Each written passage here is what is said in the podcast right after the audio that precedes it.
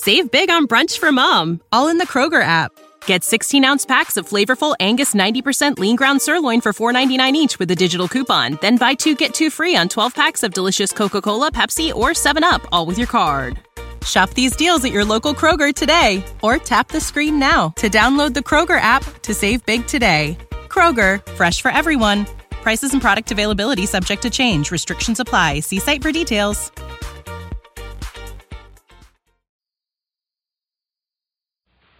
You're about to be entertained by some of the biggest names in show business.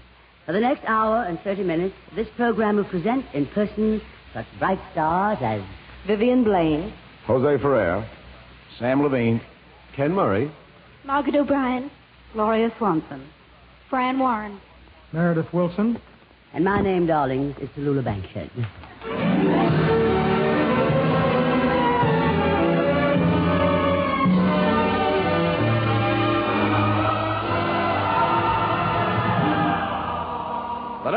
Broadcasting Company presents The Big Show.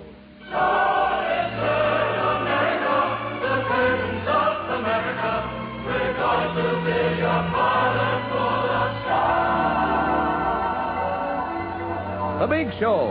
90 minutes with the most scintillating personalities in the entertainment world. Brought to you this Sunday and every Sunday at the same time as the Sunday feature of NBC's All Star Festival. And here is your hostess, the glamorous, unpredictable Tallulah Bankhead.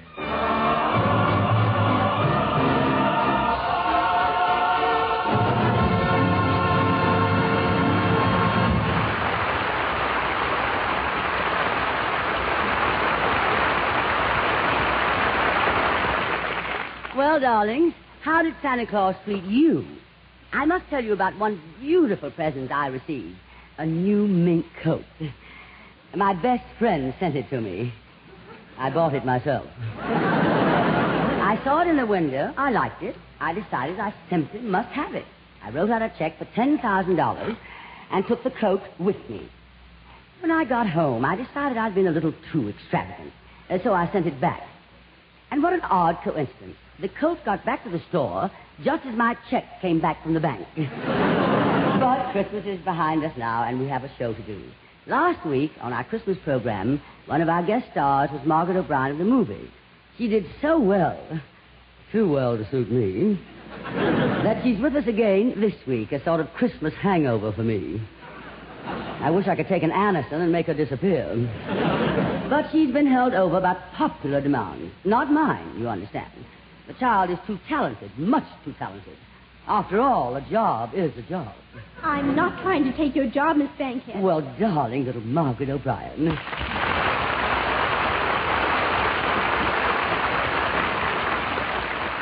I want to thank you, Miss Bankhead, for your lovely Christmas present. Oh, did you like it, darling? Oh, yes.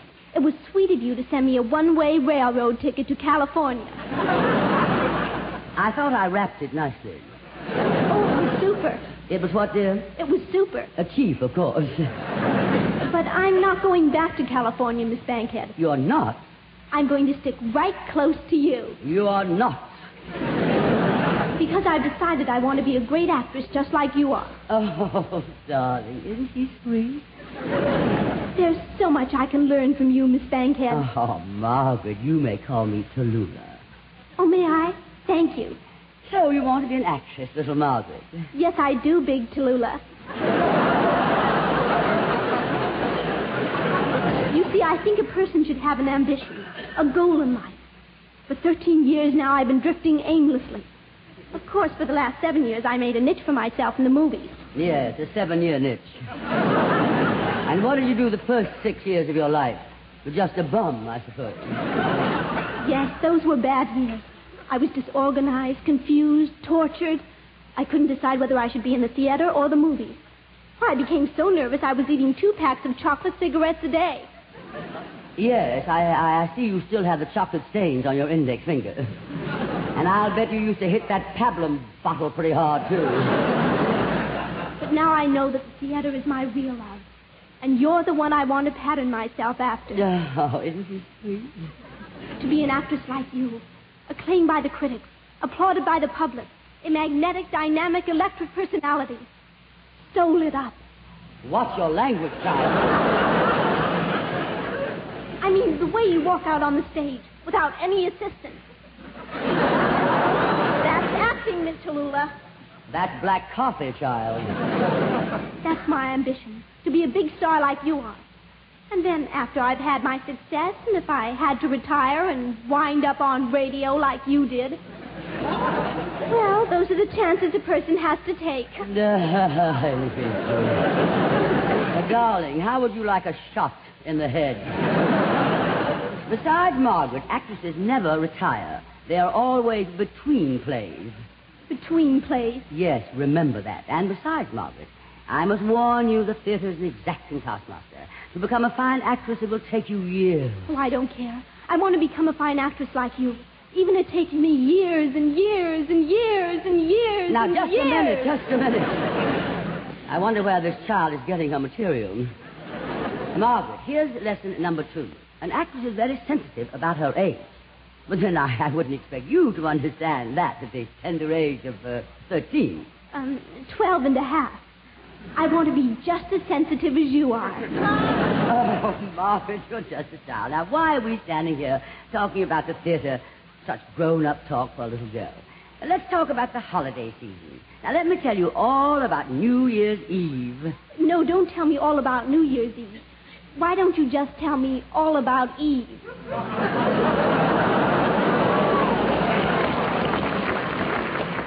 So that's where she's been getting her material. Well, I'll put a stop to this. Meredith, Meredith Willson. Yes, Miss Bankhead.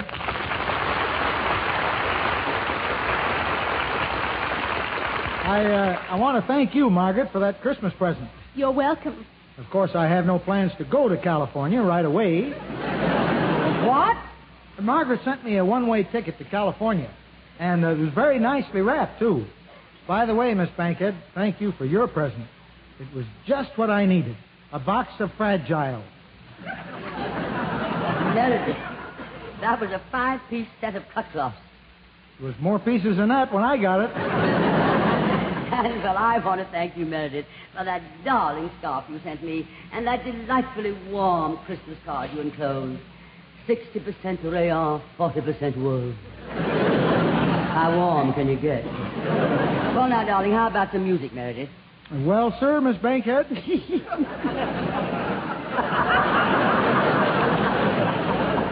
this is the big week in football. The bowl games, you know. So I wrote a song from my home state university, Iowa. Oh, is Iowa one of the bowl games? Well, not exactly. They might have had a chance, though. See, Iowa was just nosed out in a game with Ohio State. 83 to 21. That's quite a nose. Well, Iowa just couldn't get going in that game. Every time we started setting up a play, somebody fumbled the ball and we couldn't get to our next play. Always got caught between plays. I'm between plays too, Meredith. What? Never mind, Meredith.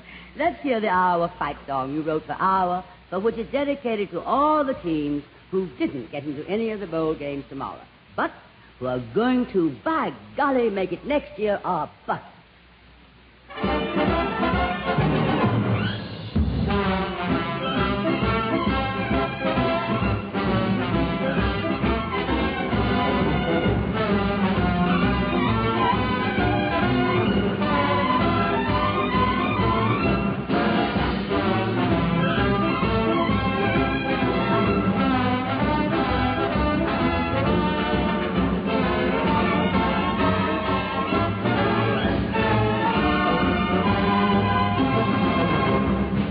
the word.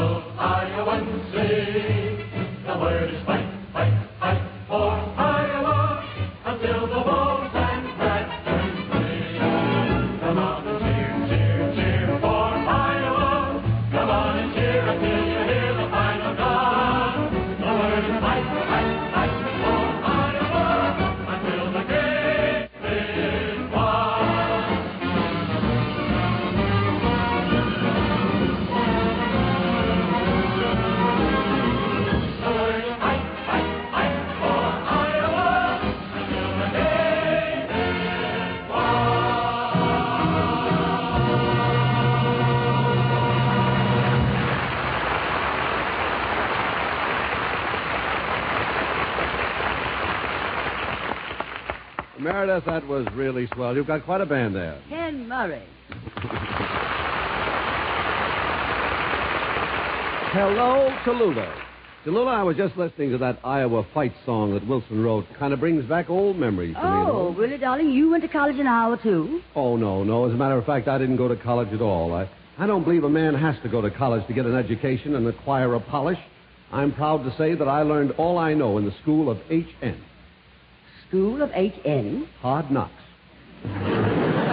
Well, it wouldn't have hurt you to have had a short spell in college, dear. Oh, no, no, not me, Tallulah. You see, I started in show business when I was a kid. Never had a chance to go to school, but I used to read books all the time. Right now, I've settled down here in New York, and I've got Dr. Eliot's five-foot bookshelf in my home. But do you read the books in the five-foot bookshelf? Oh, sure. I read about three inches every night. My, you read quick. yeah, I read that too. we uh, we all read in my family. I read, my dog reads, even my my uh, my wife and even my dog reads. A dog reads? Yes, yes. For Christmas, I got him a copy of Bulldog Drummond. of course, he's just starting to read books now. When he was a puppy, we broke him in on newspapers.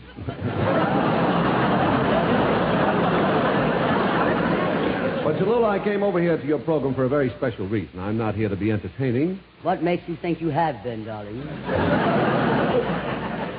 I do a television program. How would you like to be a guest on my TV show? I would rather die. What makes you think you won't, darling? Now, look here, crude cut. Satisfied to be doing the show I'm doing here. But Tallulah, radio is old hat. But, Ken, television is old movies. Not on my show. I'd certainly like to have you on my television show with me, though. Oh, stop talking about it, darling. Whenever anyone mentions television to me, I see red. I'll pay you $5,000. All of a sudden, I see green. uh, tell me more about it, darling. Well, there are a few things you'll have to change. For instance, if, if you wanted to wear a black dress like you're wearing now, you'd have to wear a red dress because, you see, red photographs black. You see? Oh, I have a red dress. Uh, but what about my hair, darling? I'd wear that, too. oh, oh, I'm sorry. You mean the color of your hair. I'm so sorry. Well, we had a girl on the show with hair just those same colors. But uh, to make it photograph better, we had to give her a blue rinse. Boy, was she sore. Blue on top, huh? what about uh, what about makeup? I suppose makeup is a big factor. Oh, yes, Mac's a big difference. because, because otherwise, you see, you don't photograph with the right coloring. You see, and then, of course, I'll have to give you some jokes to tell. I suppose the jokes were photographed blue. Oh, Ken, I'm sorry I forgot. I want to introduce you to my protege, my new protege. She decided she wants to become a great actress in the theater, and she's trying to pattern herself after me. Come here, Margaret, sweetie. Margaret O'Brien, this is Mr. Murray. Hello, Arthur. Shall we dance? she sure is patterning herself after you, Tallulah. So uh, you want to act in the theater, Margaret? Uh, how old are you? Um, Twelve. That's my girl who said that. Ken, why don't you put Margaret on your show? Well, I'd like to, but uh, don't you think that she's a little Y-U-N-G? I'd rather have Y-O-U on my T-E-L-O. I mean, my T-O-L-I. How do you spell television? Darling, when I go on television, it'll be spelled T-A-L-L-U. V-I-S-I-O-N. Oh, Tallulah Vision, huh? I've made up my mind to be in the theater like Tallulah. Oh, what are you doing now, Margaret? I'm between plays. Oh, you've already been in some plays? No, she's between her first play. Well, uh, have you seen any of the plays since you've been in town, Margaret? Oh, yes, I went to see King Lear by Shakespeare. That's a lot of laughs. And I saw the, the cocktail party by T.S. Eliot. Good man, T.S. I've, I've got his five-foot bookshelf, you know, And I saw Enemy of the People. starring Milton Berle, I suppose.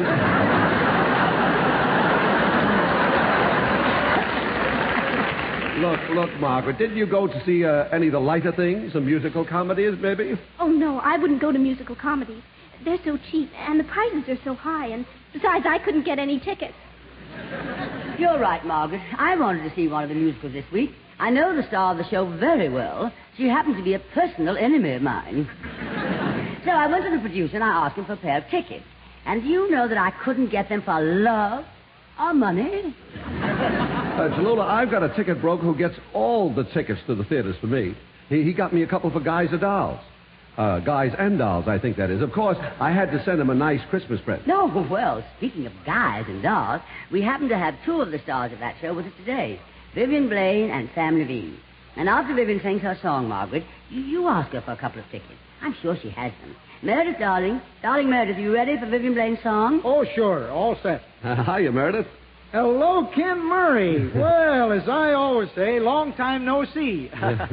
Yes, you do always say that, and that's why no long time no see.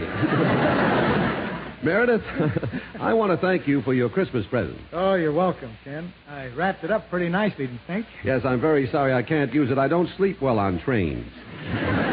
You uh, don't mind, I'm sure. I gave it to somebody for a Christmas present. That one-way ticket is making a round trip. Meredith, what is Vivian Blaine going to sing, huh? Well, uh, Vivian has a wonderful arrangement of what is this thing called love. Oh, that's wonderful. I love it. Ladies and gentlemen, Vivian Blaine with Meredith Willson's orchestra and chorus in What Is This Thing Called Love?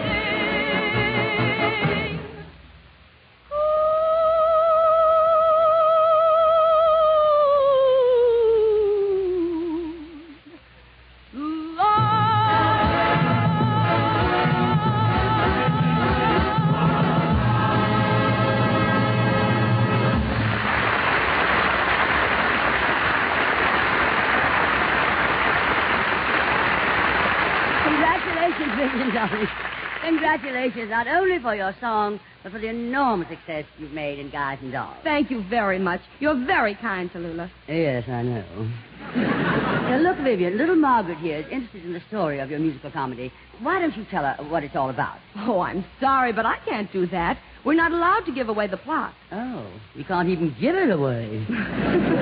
You're so wrong, Tallulah. We're selling out every performance. I got in on a couple of passes. yes, that's what I heard. The manager made one, and the box office man made one. You're just jealous because you can't get any tickets and you're in the show. It just so so happens, Tallulah, darling, that I have two very good seats with me. Yes, you have, darling. and it might interest you to know that when I saw your show, I was sitting in the very front row. I'm sure you must have seen me. Oh, no. I never look way up there. And now, just a moment. Why is it that everyone who comes on the show starts picking on me? I try to be pleasant Oh, excuse me. Tallulah. What is it, Margaret? Let me, please. Hello, Vivian, darling. Why, Margaret O'Brien, hello. Golly, I haven't seen you in years. Remember when I met you out in Hollywood when I was making pictures? Well, you remember. You must have seen me in State Fair. Oh, yes, darling. You won a blue ribbon for that, didn't you? That's my girl who said that. Well, that's a new twist. Hiring a little girl to insult your guests.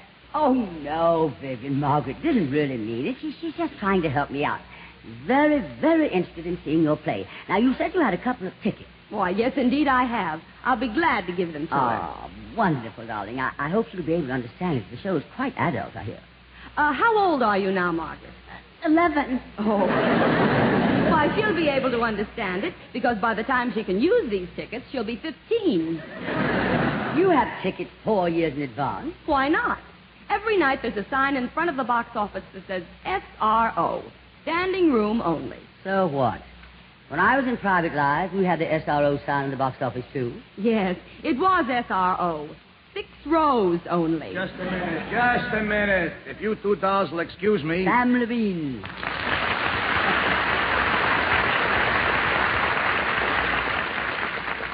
I've been standing here listening to you two bro, you two uh, dolls beating each other's brains out. This one says she's got two seats. That one says, why don't you try standing room? The other one says it won a blue ribbon. So enough already. Now, what does this kid want, this little Miss Marker O'Brien? All she wants, darling, is to buy two tickets to your show. That's all. Hmm? For this, we went through this hoo-ha and mishmash with Vivian. Stop tumbling. Two tickets to Guys and Dolls can be arranged. Oh, do you mean you have two tickets? Well, not with me. Who carries that much cash? What do you mean you know where you can get a pair of tickets?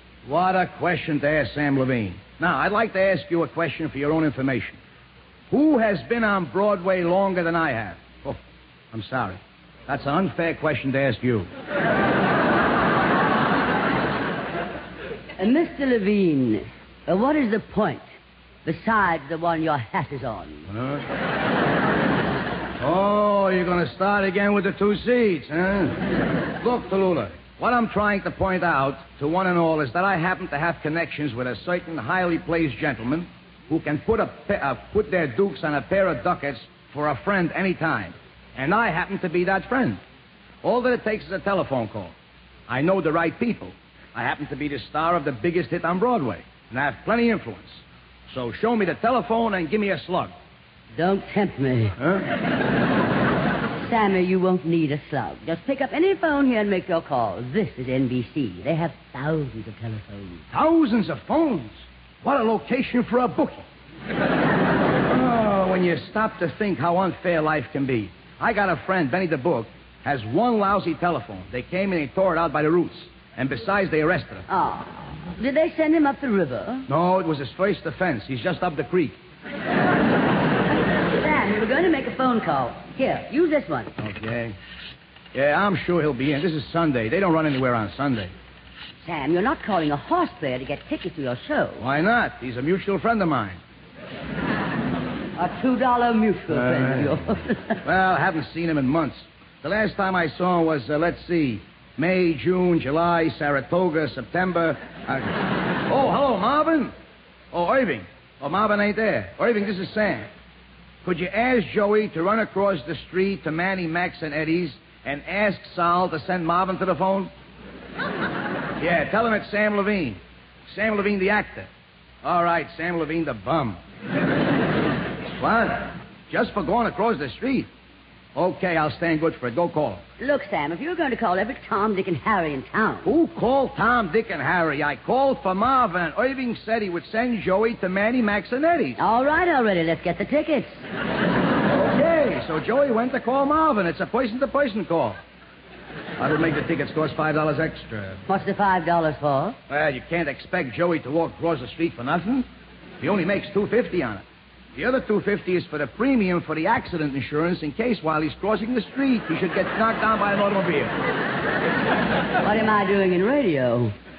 I could get myself a pair of track shoes and I'm in business. Look, Tallulah, I'm doing this for you out of the goodness of my heart.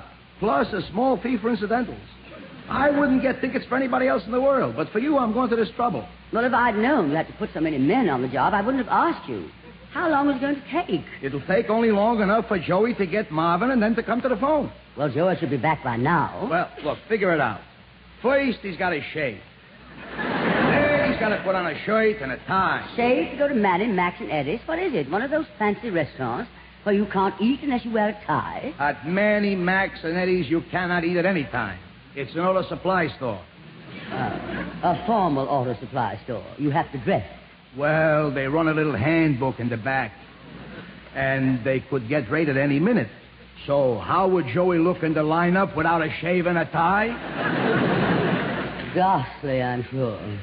By the way, I should mention, in case they are raided, there'll be an extra $500 added to the tickets. Bail. Margaret, darling, won't you reconsider that one-way ticket to California? Yes, maybe it would be cheaper. Meredith, can you give me that railroad ticket back? Gee, I'd like to, Margaret, but I gave it to Ken Murray. Hey, Ken, if you're not going to use that railroad ticket, I. Oh, I'm sorry, Meredith, but I gave the ticket away to somebody who did me a favor. Maybe I could get it back for you if I can use the phone. Hello, Marvin. Oh, Joey. So where's Marvin? Look, I want you should get me right away a couple of tickets to Guys and Dolls. All right, Guys and Dolls. So where's Marvin? He left town.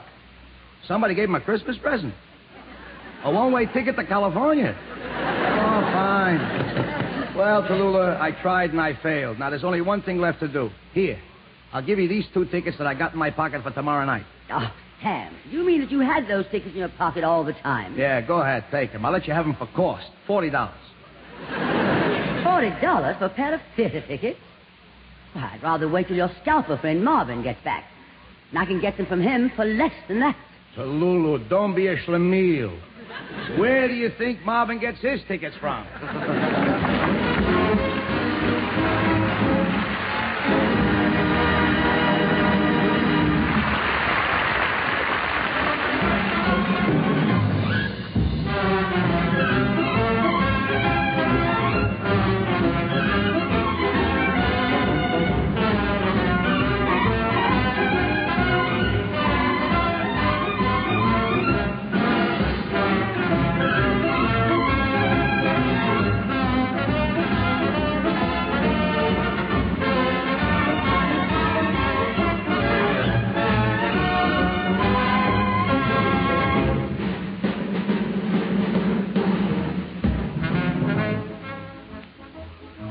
Ladies and gentlemen, that was Meredith Willson and his Big Show Orchestra and Chorus. We'll be back in a moment, darling, just as soon as I ring my chime. This is NBC, the National Broadcasting Company.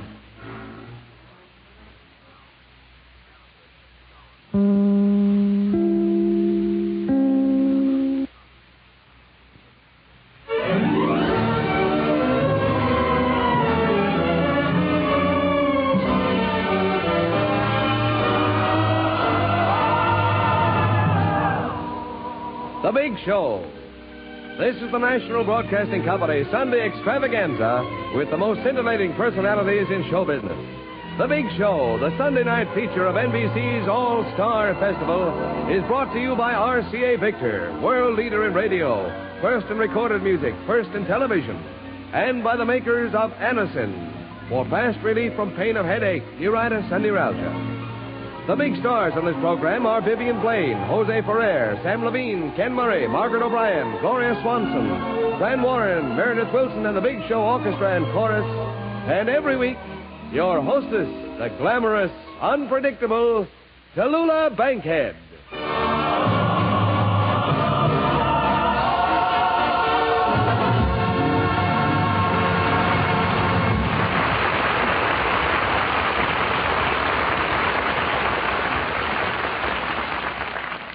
Darlings, in a few hours, 1951 will be here. I've devoted this entire day to thinking of the things I've done this past year that I shouldn't have. And I've come up with the most darling resolutions. I can hardly wait till midnight to start breaking them.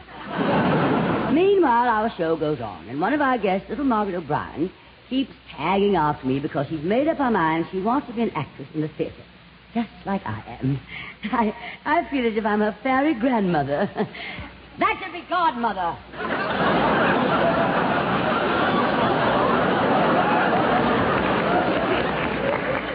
that misprint was deliberate.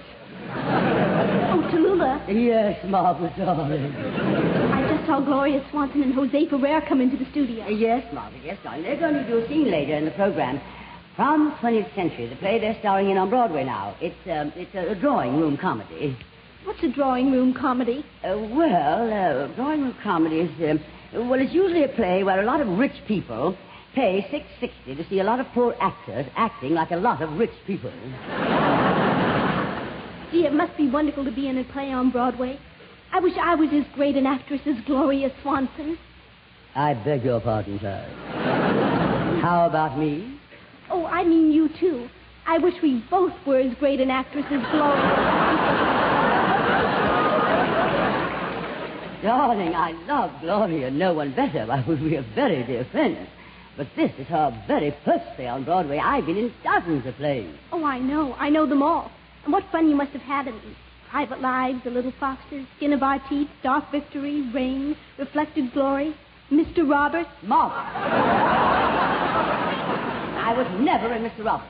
That's a play with all men in it. I know, but but wouldn't it be fun? Why, Miss O'Brien, when I was your age, I never. Uh, well, uh, what were you saying, darling? I was just thinking how wonderful it would be to be a big star in the theater and have your pictures in all the papers and the magazines. I once saw your picture on the cover of Life magazine. How did you ever get them to put your picture on the cover of Life? well, someday, darling, I'll explain the facts of life. Oh, I've been meaning to ask you. Can I have your autograph? Why, of course, dear child. Would you write it on these three pieces of paper? Well, an autograph and triplicate. I am honored. I need three because the kids outside the theater told me that for three Tallulah Bankheads, you can get one Gloria Swanson. I was just stabbed. Oh, I didn't mean what you think. I, I meant what I said. I mean, I meant because everybody wants your autograph. That's why I'd like three of them. And very few people want Gloria Swanson. You see? Does that sound better? Darling, have you ever thought of giving up the theater and becoming a surgeon? You put that knife in so gently. Hey. Yes, Ken Murray? I, I just saw Gloria Swanson and Jose Ferrer come in the studio. Yeah, so I've been told. Gee, that Gloria Swanson, she sure looks young for her age, doesn't she? I look younger for my age than she does for her age. Gad, I did it. I knew it would happen. I finally insulted myself.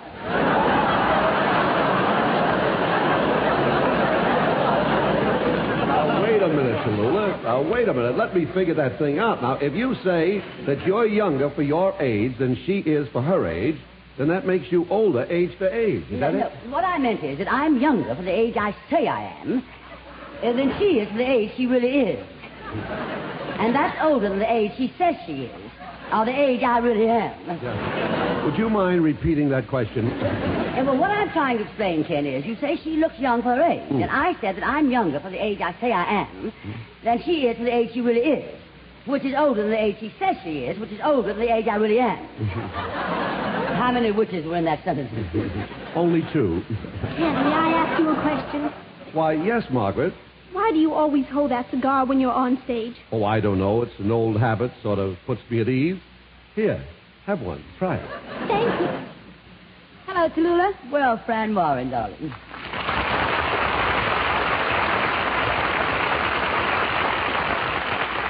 Say, you know who I just saw backstage? Gloria Swanson and Jose Ferrer. She looks so young for her age, doesn't she? He looks pretty young for her age, too, darling. and, Fran, may I say that you look divine for your age, whatever it is. What are you going to sing for sweetie pie? I've got the right to sing the blues. At her age, look who's got a right to sing the blues. Go ahead, darling, sing it.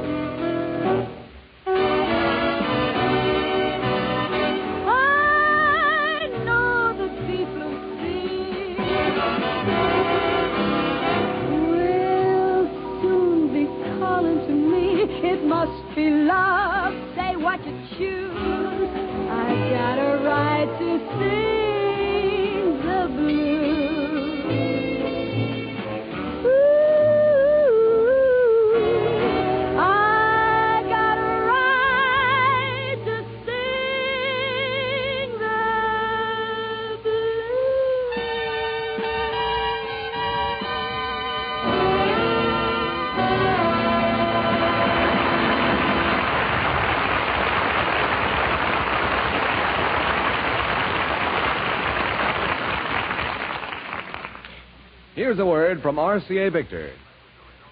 As we look ahead to the gigantic tasks our country must perform in 1951, it's clear that every individual's working life is going to be busier and more complicated than ever before. We're all going to need recreation in our home lives to erase the cares of each long day and recharge our batteries for the next one. That's where television fits in perfectly. And now is the time to see your RCA Victor dealer and choose from 18 beautiful models, each one seemingly more beautiful than the next. You do well to choose a 19 inch set for pictures that are wonderfully clear and big. Of course, they'll have that matchless quality which has made RCA Victor million proof television far and away America's favorite. Here's wishing you RCA Victor television, and with it, the high morale, which will help so much to make 1951 a happier year for everyone.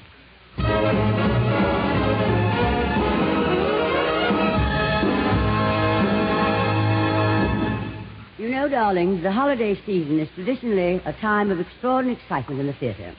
But these holidays brought us a little more than the ordinary extraordinary.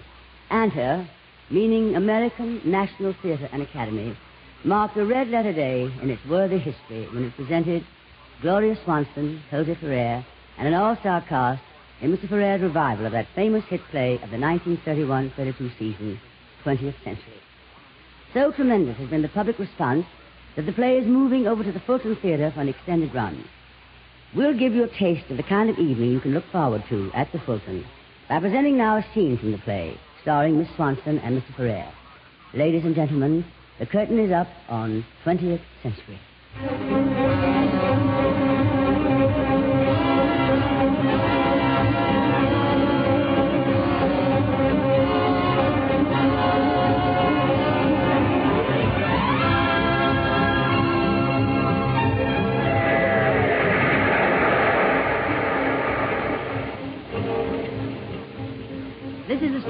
Eccentric Broadway producer named Oscar Jaffe and his meal ticket, a glamorous bundle of talent and temperament, Lily Garland. This is the story of an overnight train trip on the 20th Century Limited from Chicago to New York.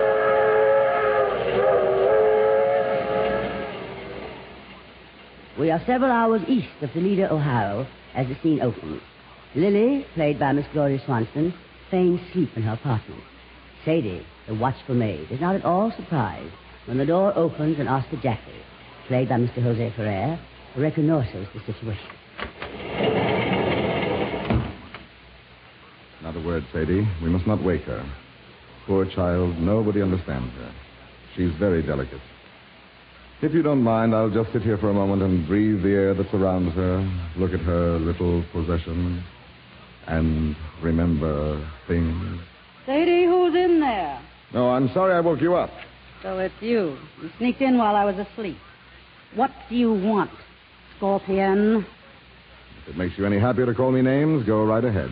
Oscar, you're complete. You're the most horrible excuse for a human being that ever walked on two legs.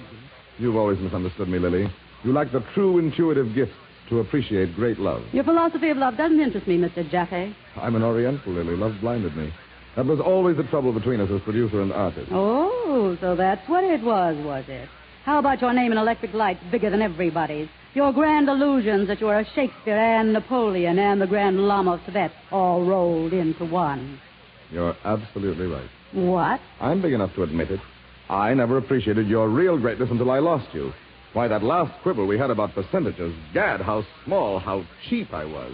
What egotism, not to know that it was Lily Garland and not Oscar Jaffe. that Running mattered. all over town telling people that I that you had to put chalk marks on the stage so that I know where to stand. That you had to teach me to talk like a parrot. God, it was despicable. I could cut my throat. But I've paid for it a thousand times since. When I saw that last movie of yours, I only blame myself. Oh, you've seen it, eh? Well, you'll be glad to know that it's a tremendous success. I'm marvelous in it. Superb. Oh, Don't say that, Lily, please. Don't. here, if you don't believe me, look at this. Now, where did you get this dreadful thing? For bowling? Well, read what it says. The Academy of Motion Picture Arts and Sciences. it's pathetic, isn't it? Don't fall for this sort of thing, Lily. There were moments in the film when you were marvelous. Yes, they couldn't stop the real Lily from coming through several times. But that cheap story, that clumsy, unimaginative director, well, he must have been related to the bank. Well, you're right there. And you want to know why? The director was an idiot. I couldn't get anything into his head. I had to fight him all the time. It was sacrilege to throw you away on a man like that. I wouldn't have him for my office boy. And the lighting in that picture. Don't you remember how I always brought the lights up every time you stepped on the stage? You became a radiant creature to the audience. People left the theater feeling that they had gone through some great spiritual experience. I left that movie house feeling that some magnificent ruby had been set in a platter of lard. You put yourself back ten years, Lily, but we can mend that. You'll be greater than ever. Listen, Oscar, if all this adage is by any chance preliminary to a contract, you can save your breath because Who I'm said not anything interested. about contract? Shame on you, Lily. What are you talking about? You do anything to get my name on a contract. this brilliant trophy, this obscene lead statue must be doing things to you. I didn't come in here with contracts. I came with a dream we both had long ago. The thing we planned as a climax to your career. The last golden stare. Look out. The courtesan. The great courtesan role. Oh, look out. Oh, no. So this is a big surprise you have for me. Another part where I'm unworthy of the lieutenant's love and make the great sacrifice. I wouldn't sneer if I were you. All right, what is it this time? Montezuma again or that big drama about Hairpin Annie, the pride of the gas house? No, Lily, it's none of these things. This happens to be the greatest woman of all times. Just her memory has kept the world weeping for centuries. The Magdalene. Magdalene who? Now, you listen to me, Lily Garland. I'm going to put on the passion play in New York with Lily Garland as Mary Magdalene. I've had it up my sleeve all this time, waiting for the right moment. The wickedest woman of her age. Sensual, heartless, and beautiful. Corrupting everything she touches, running the gamut from the gutter to glory. Can't you see her, Lily? This little wanton reduced to helplessness. Standing in the street, sobbing and wet through with her own tears. I'm going to have Pontius Pilate ride by in a chariot, and I'm going to splash mud all over her. No, no, no, no, wait. A pilot, he's me. He does a pace. Yes, yes. His horse, his horse, uh, boat. And Pontius is thrown out on his feet with a broken neck. Oh, and I smile through my tears. Lily, that's an inspiration. Go on while you're in the creative mood. Well, I'll tell you how I see the whole thing. I can see the Magdalene as a woman who was an aristocrat at the beginning. Hmm. And after being broken-hearted by some man she loved madly and trusted, she went down, down, down. Into the dead. Hating and despising all men, laughing at them so cruel, so terribly cruel. Yes, Lily, I'm going to make it my greatest production. Gamble every penny on it. I've brought over an entire troupe from Europe. Smuggled them across the Alps right through four iron curtains. It cost me my shirt, but I wanted them. Two of them are geniuses. No, wait a minute, Oscar. Lily, if the play runs for five years, I won't make a dollar. You can have all the money. I only want to stagger New York. A desert scene with a hundred camels and real sand brought over from the Holy Land. I'm going to have a Babylonian banquet that you give for your lover in the second act, the governor of Judea, Pontius Pilate, with your slaves all around you. You're covered with emeralds in that scene from head to foot. But that's nothing to the finish, where you stand in rags. Rags? In rags, and the Emperor Nero himself offers you half his empire. You answer him with a speech that is probably the greatest piece of literature ever written, and figured with love and practices, and all the light just pouring down on you. Nero cringes. And the last we see of you is this little pathetic figure selling olives in the marketplace. it's really a sublime. Tell me, have I reached the artist in you? What is it? You're crazy. What do you mean? He doesn't listen to you, Oscar. You're a pure case of leaping paranoia. Lily. No, I am not angry. You're too funny to make anybody angry. Don't be cheap, Lily. Coming in here with a lot of camels and real sand from the Holy Land, you're a scream. You're going to put on the passion play. Oh, you haven't a hundred dollars to your name. I can raise millions, millions. Yes, and I know how you intend to raise them. Get my name on a contract and go out peddling it. Take down some new angel on the strength of my reputation. Well, no, thank you. I'm through being your meal ticket. You're at liberty to call up any one of my banks in the morning. Your banks, you mean the ones that are taking your theaters away from you? That's a lie. You've been listening to my enemy. I've been listening to Mr. Oliver Webb, your so-called business manager, who broke in here with a sob story about that you were going to commit suicide unless I took pity on you. Well, you go on and commit it. It would be a blessing to all concerned. Lily, what in heaven's name are you talking about? Mr. Webb is no longer with me. I fired him for stealing. Oh, shut up. I've had enough of your lies. Listen to me. I'm offering you your one last chance to become immortal. Thank you, but I've decided to stay mortal with a responsible management. Hmm. Max Jacob. I can't believe it. No, read the papers in the morning, then. Jacob. He's got paresis. I had to fire him to protect the health of my office force. He's a thief besides. Illiterate. He can hardly write his name. He writes it on text, all right, in great big text, too. Oh, it's money you want. That's what you want. Just another Broadway hand. That's what you've become. I suppose if I jingled a miserable ten or fifteen thousand dollars in front of your nose, your mouth would begin to Ah. water. You'd start drooling and squealing. Gimme, gimme. That's right, gimme. Oscar. Now get out of here before I have the porter throw you thrown off the train. Look out who gets thrown off the train. Get out of here, you fake, you swindler, you! Hit me, you cheap little shop Get girl. out before I call the conductor. Go on, ring that bell. I'll tell the world who's a fake. You are. I made you. I taught you everything you know. Your voice, your walk, your cheap little talents. They are mine. I gave them to you. I gave up everything to breathe them into you. Even your name, Lily Garland. I gave you that. Porter, Sadie, conductor! Well, as soon as there's a God in heaven, Mildred Platzer, you'll wind up where you belong. In burlesque. You, you, low! Bring them on. I'll tell the whole train. I'll tell the whole world. Mildred Platzer. Conductor, conductor, throw this man out. Throw him off the train.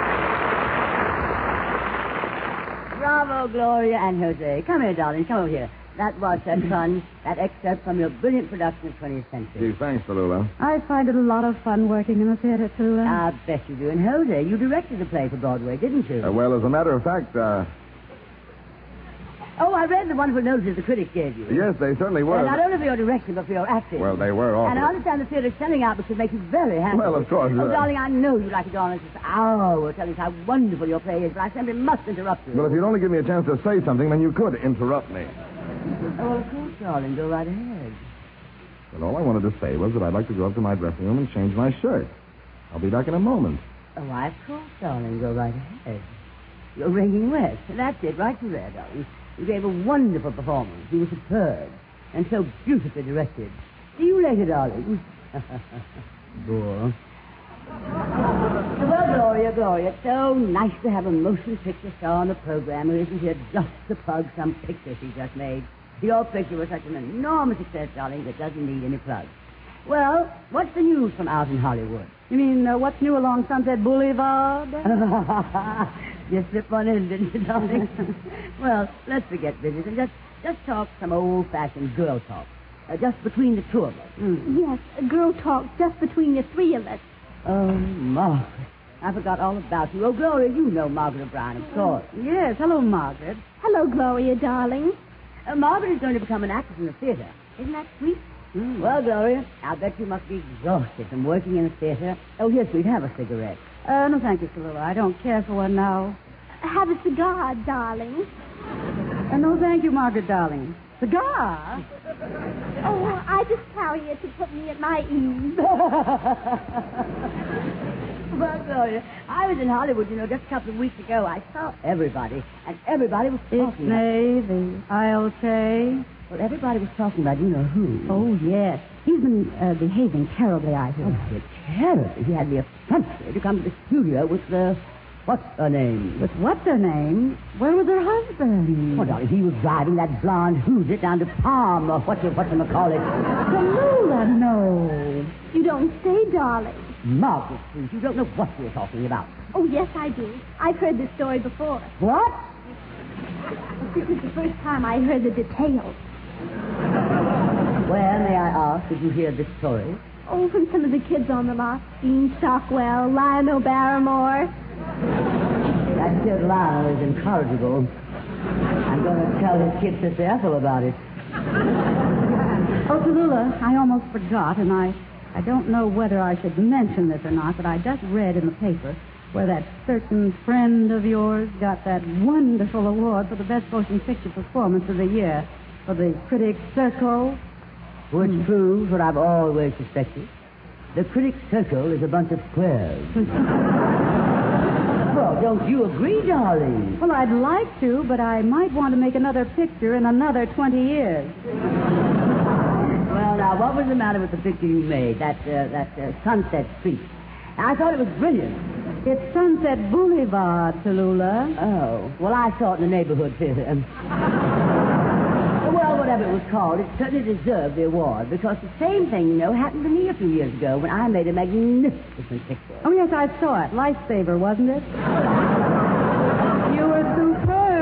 you were superb. Life boat, darling. Well, whatever flavor it was, I, I thought you gave the outstanding performance of the year. Ladies, if I may say a word. Oh, you bet, Jose. Uh, speaking of great pictures, you're forgetting a picture that I made this year. Cyrano de Bergerac.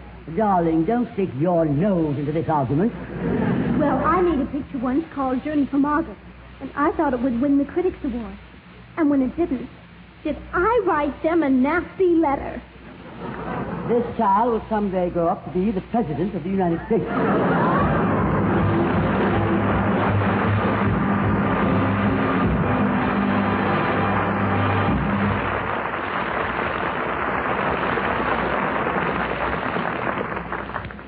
If you would like to know a quick, easy way to ease the pain of a headache, neuritis, or neuralgia, then by all means, try Anacin. Your own dentist or physician may, at one time or another, have handed you an envelope containing Anacin tablets. Then you already know how incredibly fast and effectively Anacin brings relief. Anacin is like a doctor's prescription. That is, Anacin contains not just one, but a combination of medically proven active ingredients. For your own sake, try Anacin. Anacin is sold to you on this guarantee. If the first few tablets do not give you all the relief you want as fast as you want it, you may return the unused portion and your money will be refunded. You can get Anacin tablets at any drug counter. Anacin comes in handy boxes of 12 and 30 tablets and economical family sized bottles of 50 and 100.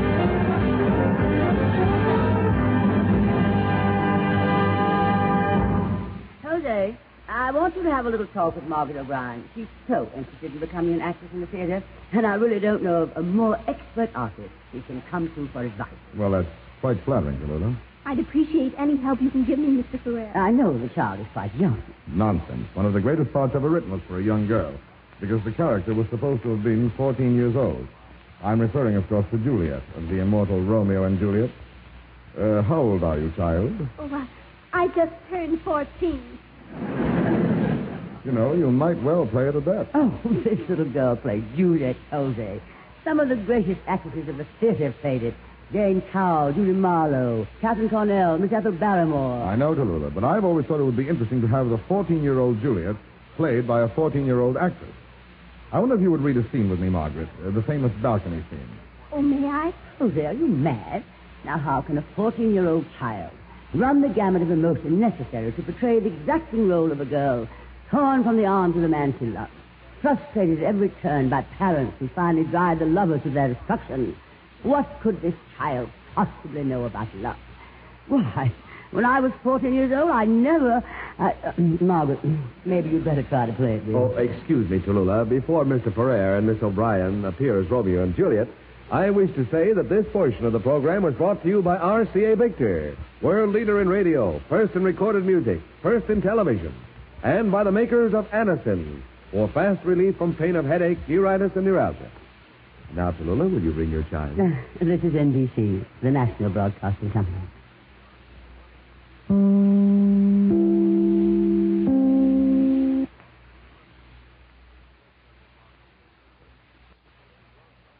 This is The Big Show.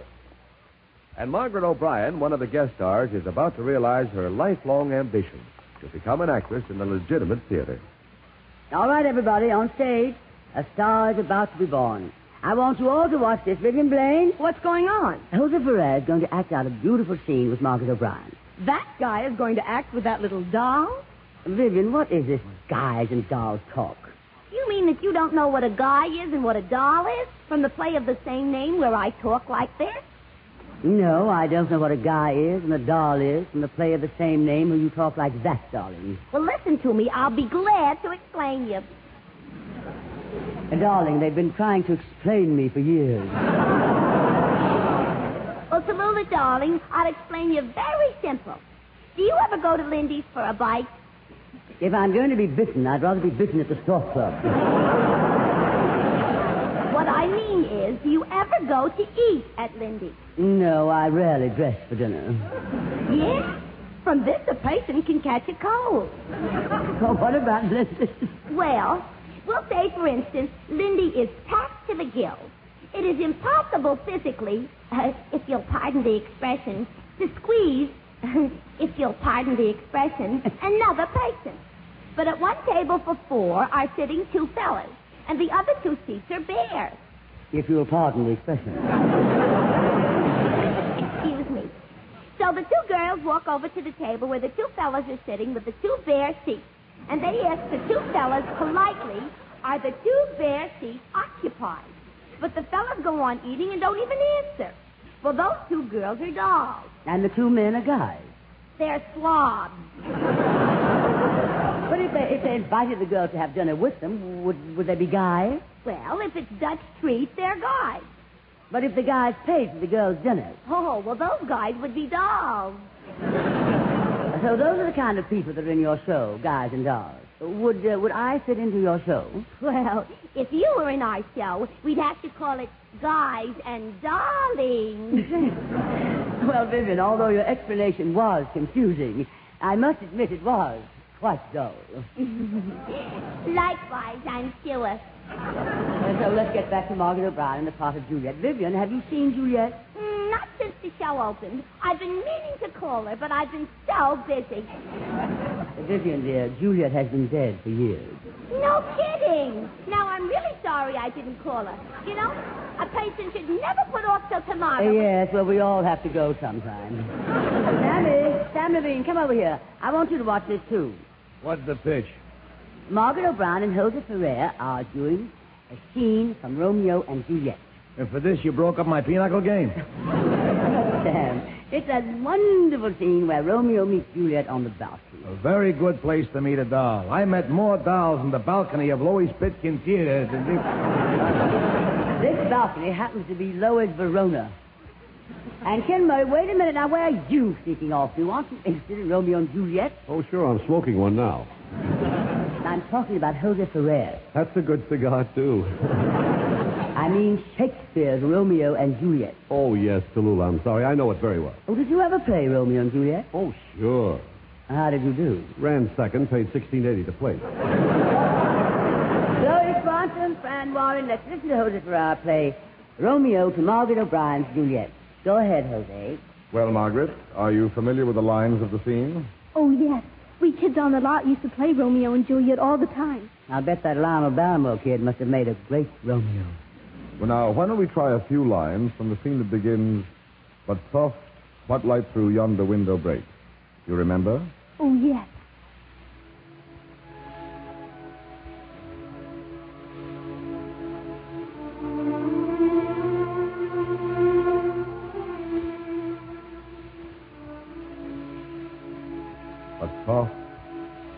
Light through yonder window breaks?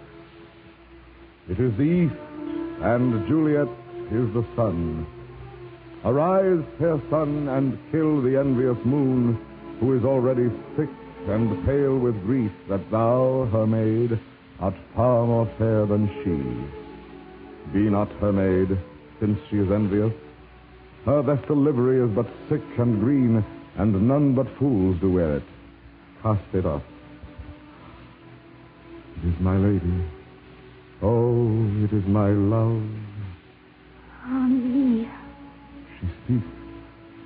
Oh, speak again, bright angel, for thou art as glorious to this night, being o'er my head, as is a winged messenger of heaven unto the white, upturned, wondering eyes of mortals that fall back to gaze on him when he bestrides the lace pacing clouds and sails upon the bosom of the air. Romeo, Romeo, wherefore art thou Romeo? Deny thy father and refuse thy name.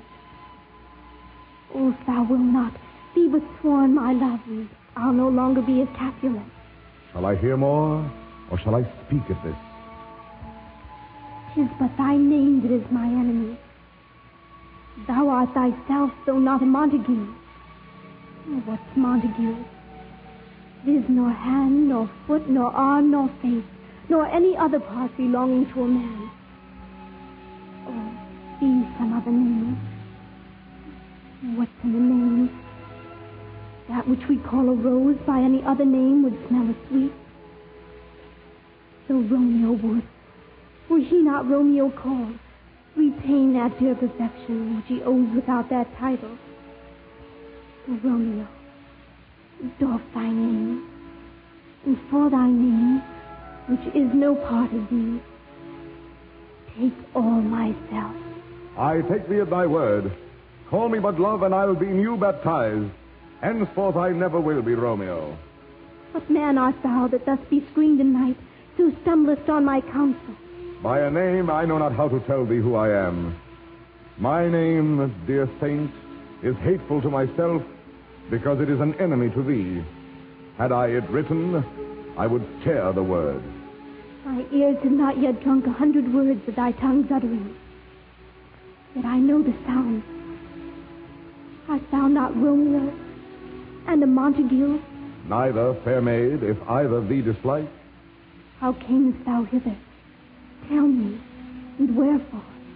The orchard walls are high and hard to climb, and the place death. Considering who thou art, if any of my kinsmen find thee here, With love's light wings did I o'erperch these walls, for stony limits cannot hold love out. And what love can do, that dares love attempt. Therefore thy kinsmen are no less to me. Tis almost morning. I would have thee gone. And yet, no farther than a wanton bird who lets it hop a little from her hand. And with a silk thread tucks it back again, so loving and jealous of his liberty. I would I were thy bird. Sweet, so would I. Yes, I could kill thee with much cherishing. Good night. Good night. Parting is such sweet sorrow. I shall say good night till it be morrow.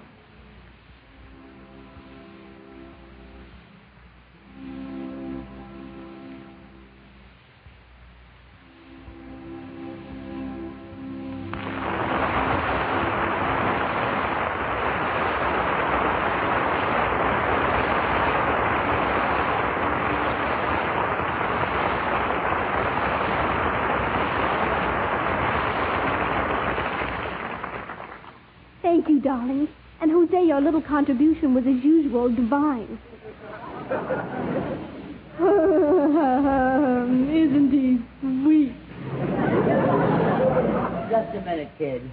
I wouldn't bow that low if I were you. Your rubber panties are showing. But Tallulah, I was only acknowledging the plaudits of the multitude. I wish I had time to get to the famous death scene. That might be arranged. If If you'll give me a moment to go out and get a little something, I'd like to see you do the poison drinking scene. Oh, would you enjoy that, Tallulah? Uh, to the dregs. Wait a minute, wait a minute. What are you picking on the kid for? I think she done real good. You think she done real good. I think she did real good. All right, did real good. The little the little doll's got class. But, Sam, darling, the role of Juliet should be played by an actress who has had much more experience than Margaret has had. She's so young. All right, I'll give you that. She ain't no Irene did.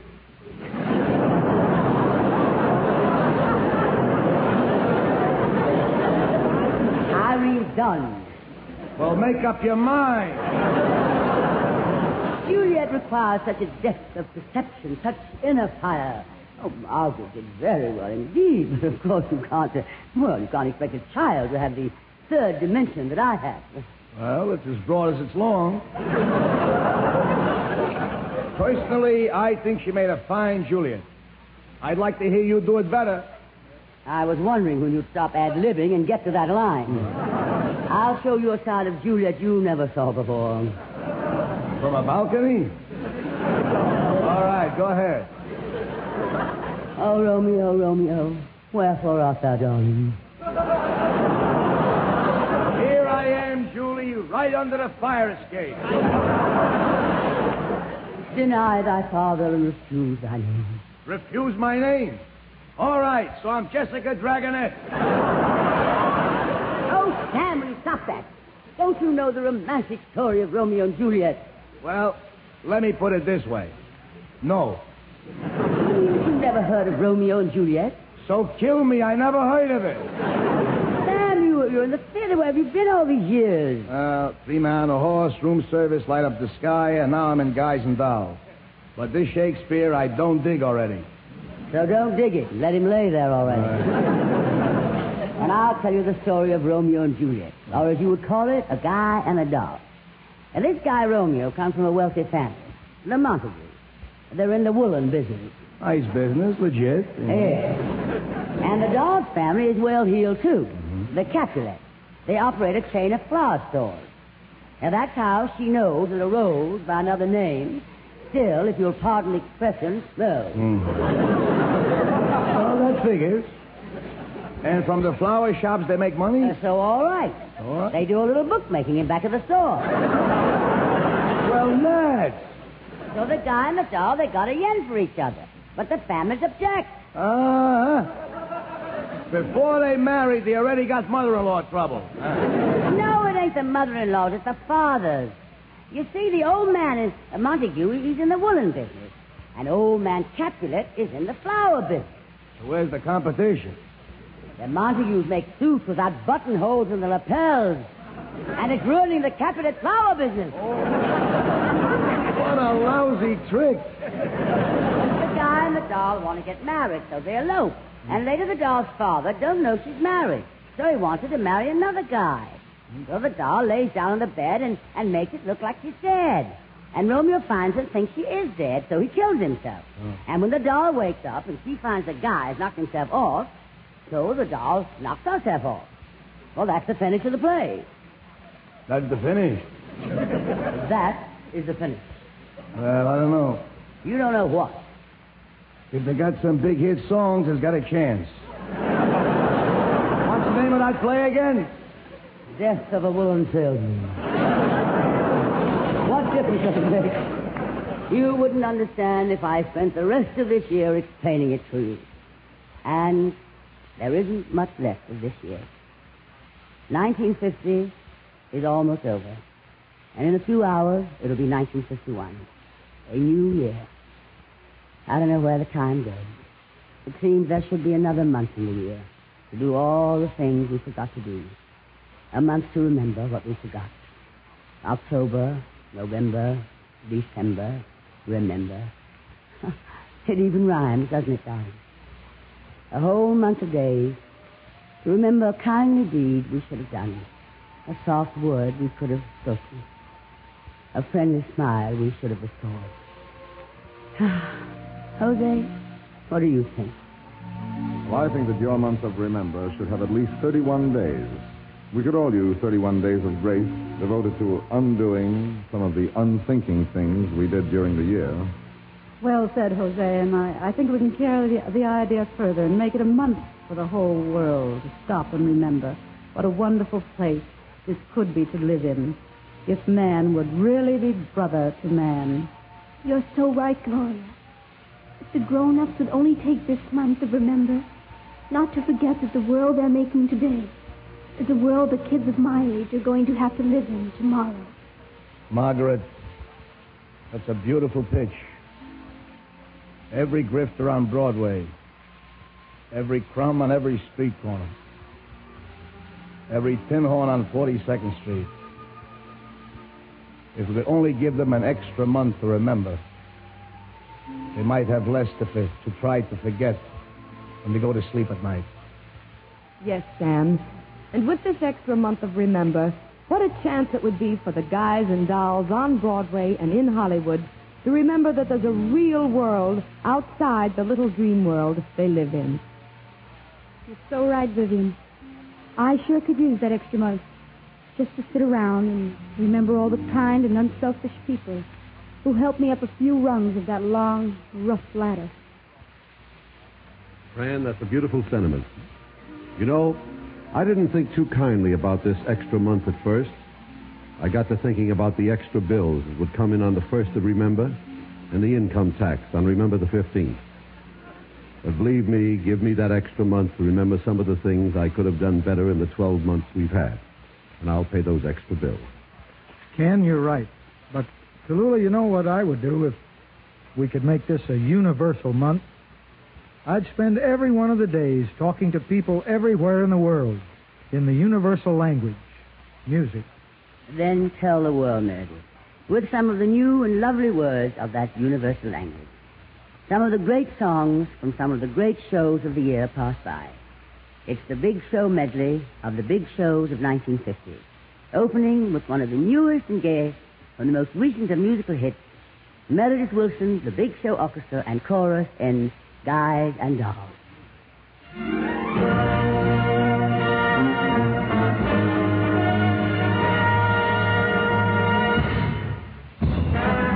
Shirley, what you doing on the farm? What you doing with the basket on your arm? I love you, a bushel and a peck, a bushel and a peck, and it beats me all the heck, beats me all the heck. How I'll ever tend the farm, ever tend the farm when I want to keep my arm about you, About you. about you. Talking all about you. Can't I live without you? Cause I love you, a bushel and a peck, you bet your pretty neck I do. Cause I love you, a bushel and a peck, and you bet your pretty neck I do. I do.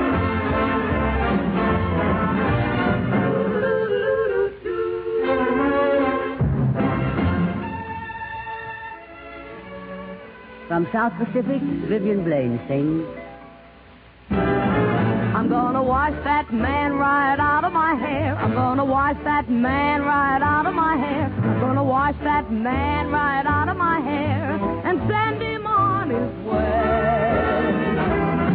I'm gonna wave that man right out of my arms. I'm gonna wave that man right out of my arms. I'm gonna wave that man right out of my arms and send Don't try to patch it up, tear it up, tear it up. Wash 'em out, dry 'em out, push 'em out, fly 'em out. Cancel him and let him go. I'm gonna wash that man right out of my hair. I'm gonna wash that man right out of my hair. I'm gonna wash that man right out of my hair and send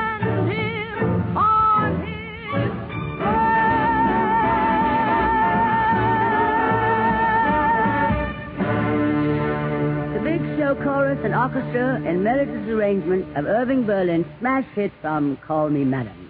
Put your head on my shoulder. You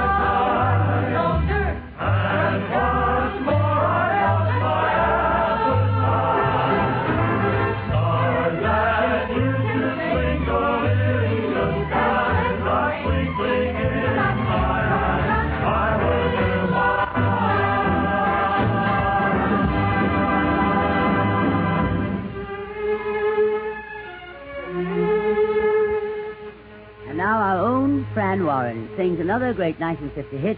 Here's one of the best from Kiss Me Kate.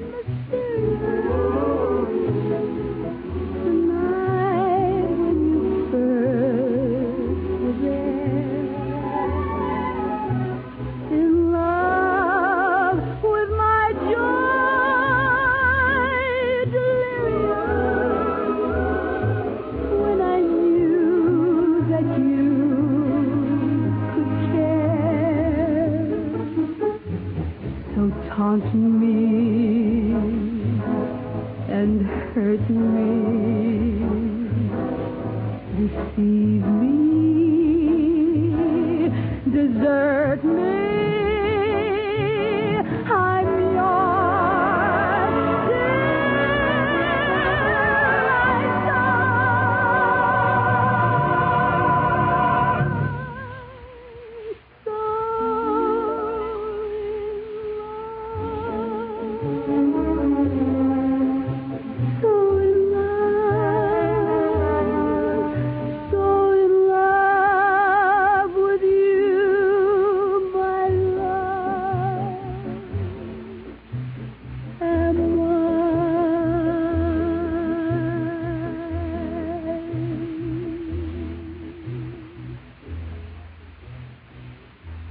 The music, Meredith. You haven't heard yet from Tallulah.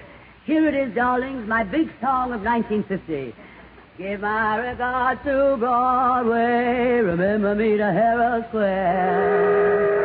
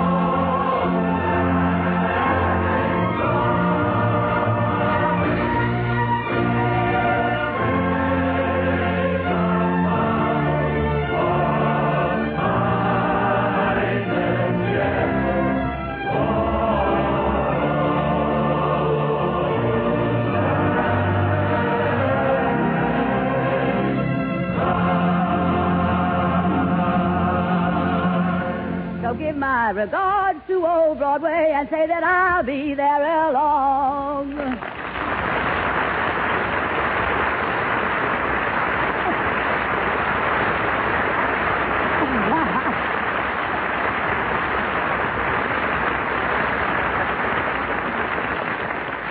Oh, thank you, darling. Thank you, darling.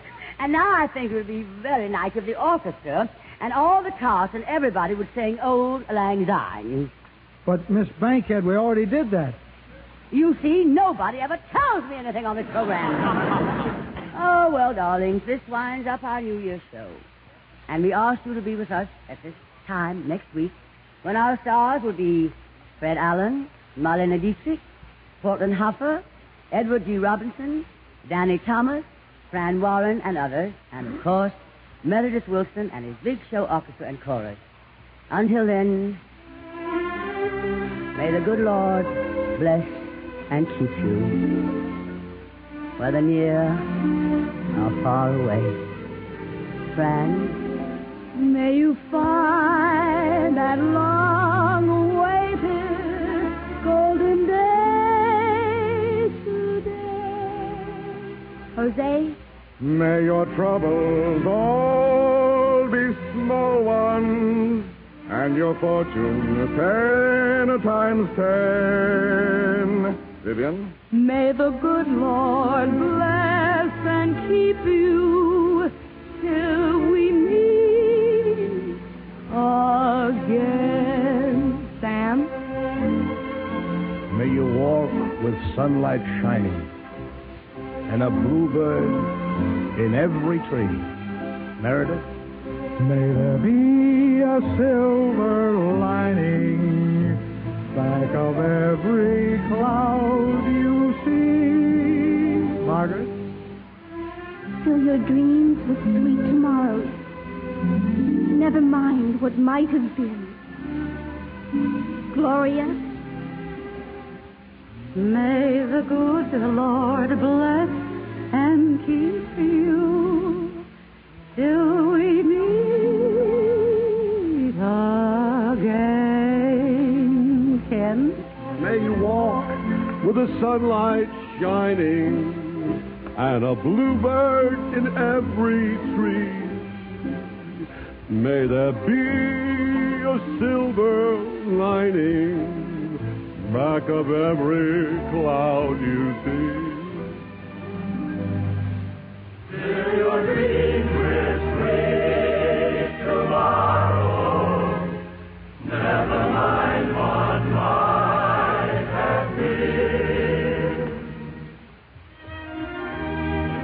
Good Lord bless and keep you until we meet again.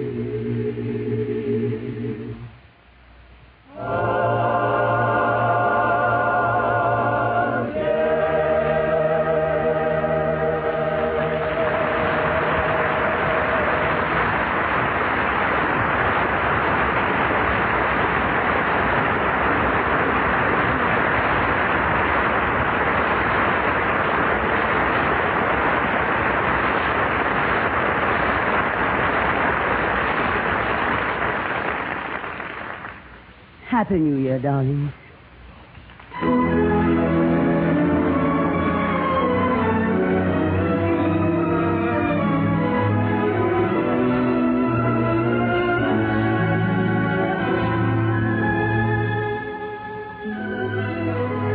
Listen to the big show next Sunday when we'll have with us Fred Allen, Marlene Dietrich, Portland Hoffa, Edward G. Robinson, Danny Thomas, Fran Warren, Meredith Willson and the Big Show Orchestra and Chorus, and others. And of course, as always, the glamorous, unpredictable Tallulah Bankhead. 20th Century was written by Ben Hecht and Charles MacArthur, based on a play by Bruce Charles Millholland, and adapted for radio by Frank Ruth.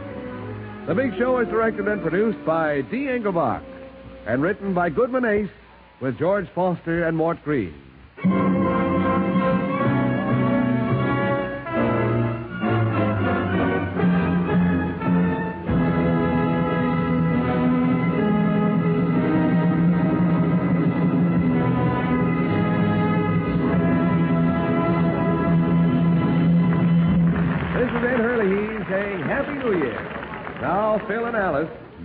Theater Guild State Fair on NBC.